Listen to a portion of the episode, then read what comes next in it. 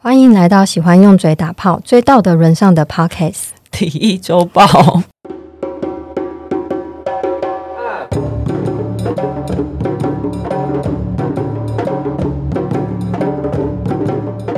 读这个稿的话，就是我们会用匿名的处理，我我会把它完整念出来。小学一二年级的时候，我爸妈去读假日进修学校，所以我跟我哥六日都会被送回阿妈家住。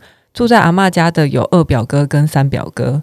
那时候因为二表哥年纪比较大，所以不会跟我们睡，所以是我跟我哥还有三表哥，我们睡在同一张床。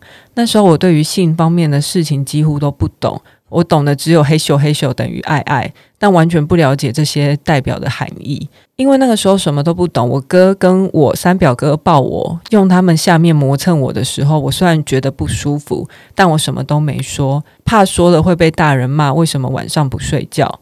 不懂事的我也没有拒绝，以为只是一般的玩玩游戏。之后常常听阿姨阿嬷他们说，我晚上都会因为怕热自己把裤子脱掉，但我完全没有印象。直到有一次早上四五点，我突然惊醒，看到我阿嬷在帮我穿裤子，我才知道他们说的是真的。但我不知道我的裤子到底是什么时候脱掉的。现在想起来是觉得很恶心、很害怕。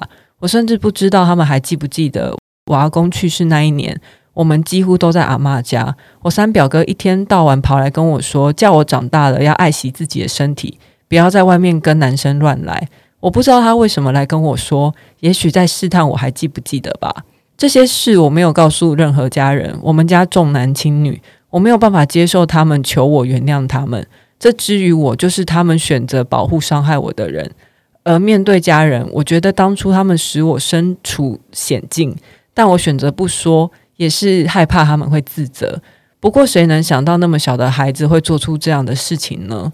他们无心之过，造成我一辈子的伤害。一直到现在，我还是会在半夜被噩梦惊醒。不吃安眠药，根本没有办法好好的睡觉。每一个混乱的梦境里面，总有一些当年的阴影。家庭中已经有一个孩子受到伤害了，我不想要当年的过失又造成其他家庭中的孩子的生活受到影响。所以我支持校园性教育要提早。哇，觉得要写出这封信其实很不容易耶。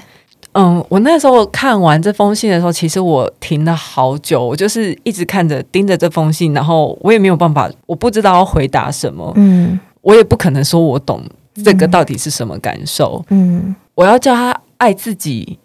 也不是，就是我完全不知道怎么讲，所以我才会说我要找瑞轩来陪我录一集说，说那到到底要怎么去陪伴，以及怎么去支撑他们，也支撑自己。其实那时候我看到很难过，我觉得有点想哭。嗯嗯，就是我觉得当你看到这些文字啊，想哭的时候，我觉得是一个我觉得很重要也很真诚的一个回应。嗯，嗯，因为我觉得写出这个。经历的人，他其实有很多时刻，我不知道他有没有曾经遇到，呃，听的人其实是好心疼他的。嗯，我其实，在听这个他写的东西的时候，我其实是觉得很心疼的。嗯，嗯，他是带着很多的疑惑跟受伤，然后自己长大，然后他还希望可以保护自己的家人。对，就是看到这个，我就觉得。可是你明明知道你自己这么破碎了。嗯，我觉得当一个人破碎的时候啊，我觉得有时候一个人在很脆弱的时候，他有时候也会带着另一种。我也在想，那个算力量还是爱？嗯嗯，嗯，其实会在很多很多当事人身上看到很多跟爱有关的故事。嗯，就是他们想要保护的。其他人，那我觉得这个都是好的。我觉得在未来，也许有一天，他爱其他人跟保护其他人这个力量或是能力，也许会可以渐渐的分一点，是可以给他自己的。那我想问说，像保护家人跟保护自己，会不会产生拉扯跟矛盾？会，嗯嗯，因为我觉得他也会跟我们很多的。嗯，文化观念会有关系。嗯嗯，就是我如果今天保护自己，我是成为这个破坏这个家庭的主要原因，或是我今天如果我说出来了，但是不一定真的保护我，那我到底该生气吗？啊、还是该难过吗？嗯、我觉得那里面会有好多不同的心情，因为我觉得对于当你很爱一个人的时候，你也会在乎他们，但是他们可能看起来受伤的时候，或者他们真的受伤的时候，我觉得也会有愧疚感。嗯嗯嗯嗯，那个愧疚感跟要保护自己之间好拉扯哦。嗯嗯，就我觉得那是一个很纠结，然后也不知道该怎么办的一个心情。可能刚刚念的这个故事里面，也许也有你所经历的某些故，就是伤口的影子。嗯，那也许我觉得在念这个故事的时候，是想让每个人知道这些。嗯，我觉得这些都一直发生在我们的日常生活中。嗯，可能就在我们的周边，可能就在嗯我们所熟悉的某一个人身上。我当初要想说真正的时候，如果还有人想投稿的话，我希望你们都要记得说，做这件事真的不一定能帮到你们自己，你们也不要抱着这样的期望来投稿。嗯，因为我的愿望，我我不是愿望，我的期望其实只有让更多人认识到。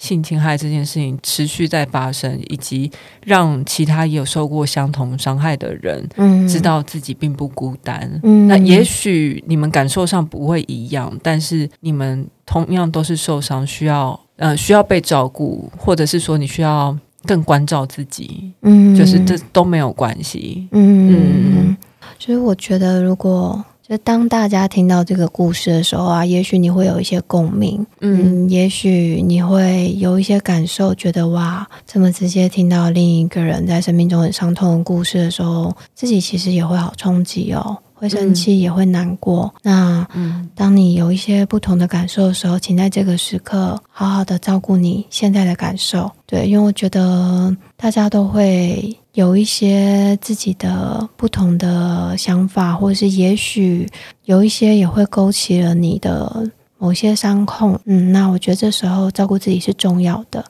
那我觉得当听到故事的时候，想起一些自己的事情的时候，即使不一定是想要把这个故事投稿过来，嗯，可是你也可以帮自己写下自己的故事。嗯嗯嗯。嗯诉说有时候它也是一种疗愈，所以我想，当大家听到这个故事的时候，可以用一些你自己的方法，好好的照顾现在的自己。以及，我觉得讲这些故事还有个意义是，像我们像我们前面有在讲到说，你要肯定自己受伤的经验。嗯，对。那如果你是受害者，那你听到这些其他受害者在讲自己的经验的时候，你可以看到一个在肯定自己受害经验的范本。嗯也许也会是个帮助，你不一定真的需要跟他们一样投稿过来，嗯，或是他也许是另一个我们看到每个人去面对自己伤痛，或是去去整理自己伤痛不同的方法。好，